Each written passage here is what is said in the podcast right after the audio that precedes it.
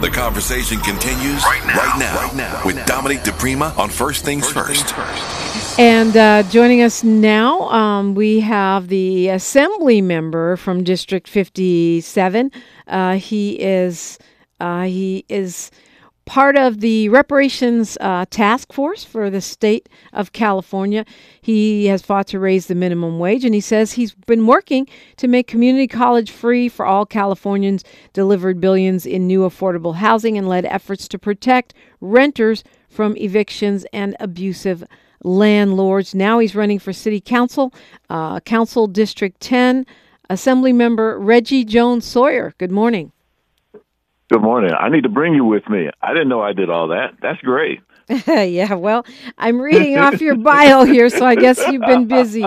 Um, and of course, um, you know, you are you've been in the assembly for some time. Now you're talking about moving from state government to city government.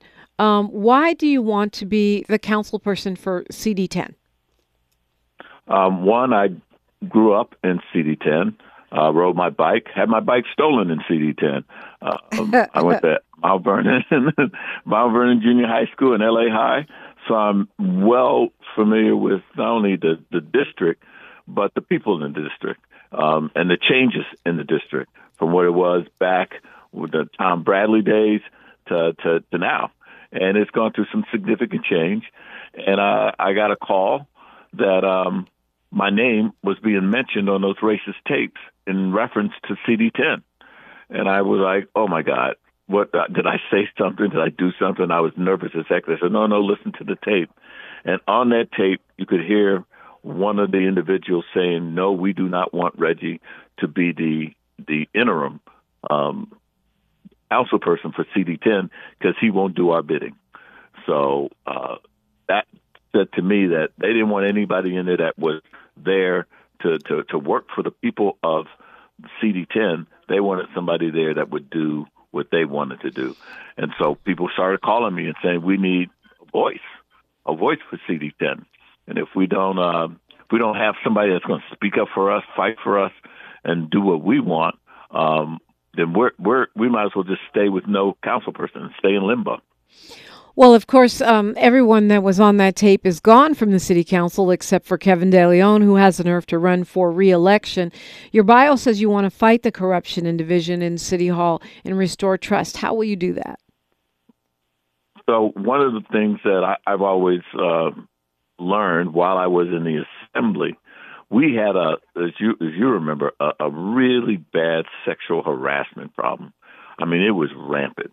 Um, and we put in a lot of measures and policies. Um, HR came in and talked to us. We had all these trainings, but what really stopped us from doing this is us.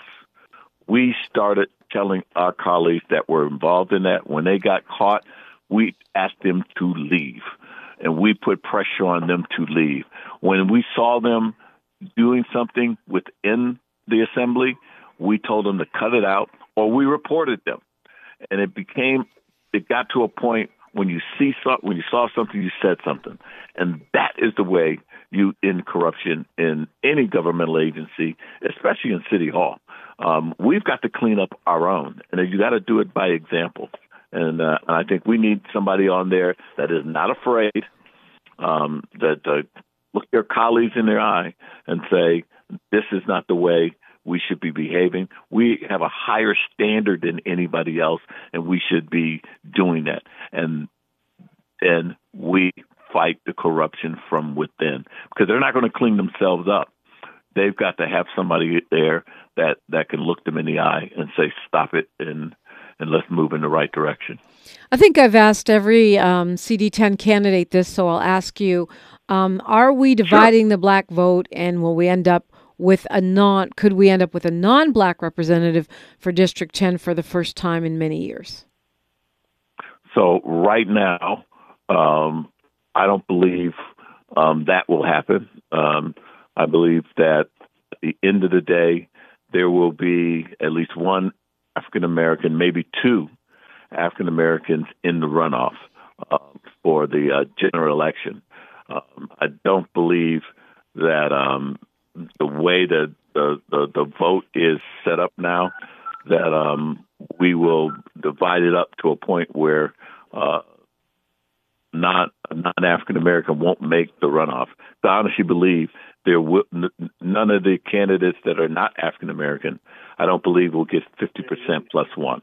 And if you get fifty percent plus one, there won't be a there won't be a runoff. That Right. person will be the council person.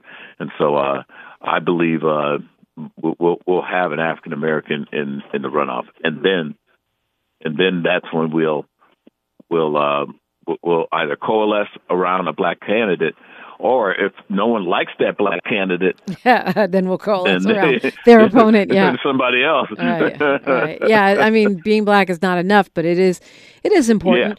Um, Reggie Jones Sawyer, housing and gentrification is one of the hot topics in the district where I reside, which is CD10. Uh, what what can you do about it? We see buildings going up. A lot of folks are saying those are not for us.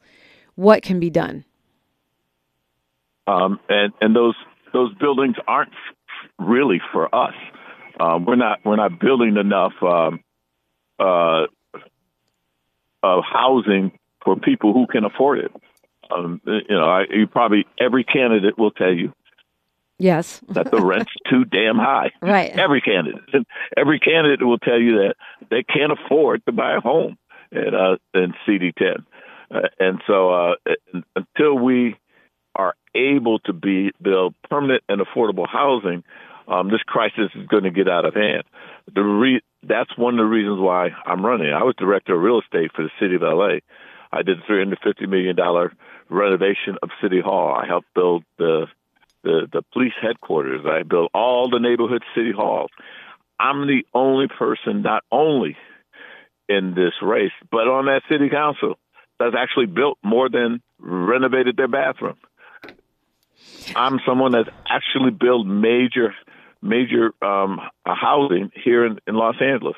And so you need somebody with the experience that, that that that is able to do it, but most important, that's able to get us through the permitting process.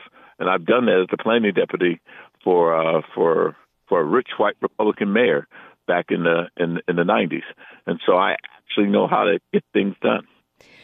Assemblyman Reggie Jones Sawyer, give us your elevator pitch. One minute. Why should we vote for you for LA City Council CD10?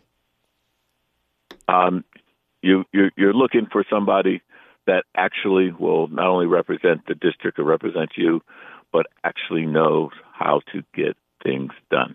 At the end of the day, that not only knows how to pick up your trash and, and make sure your potholes are filled, not only to be able to come to your community events, but are going to do things above and beyond just the day to day stuff.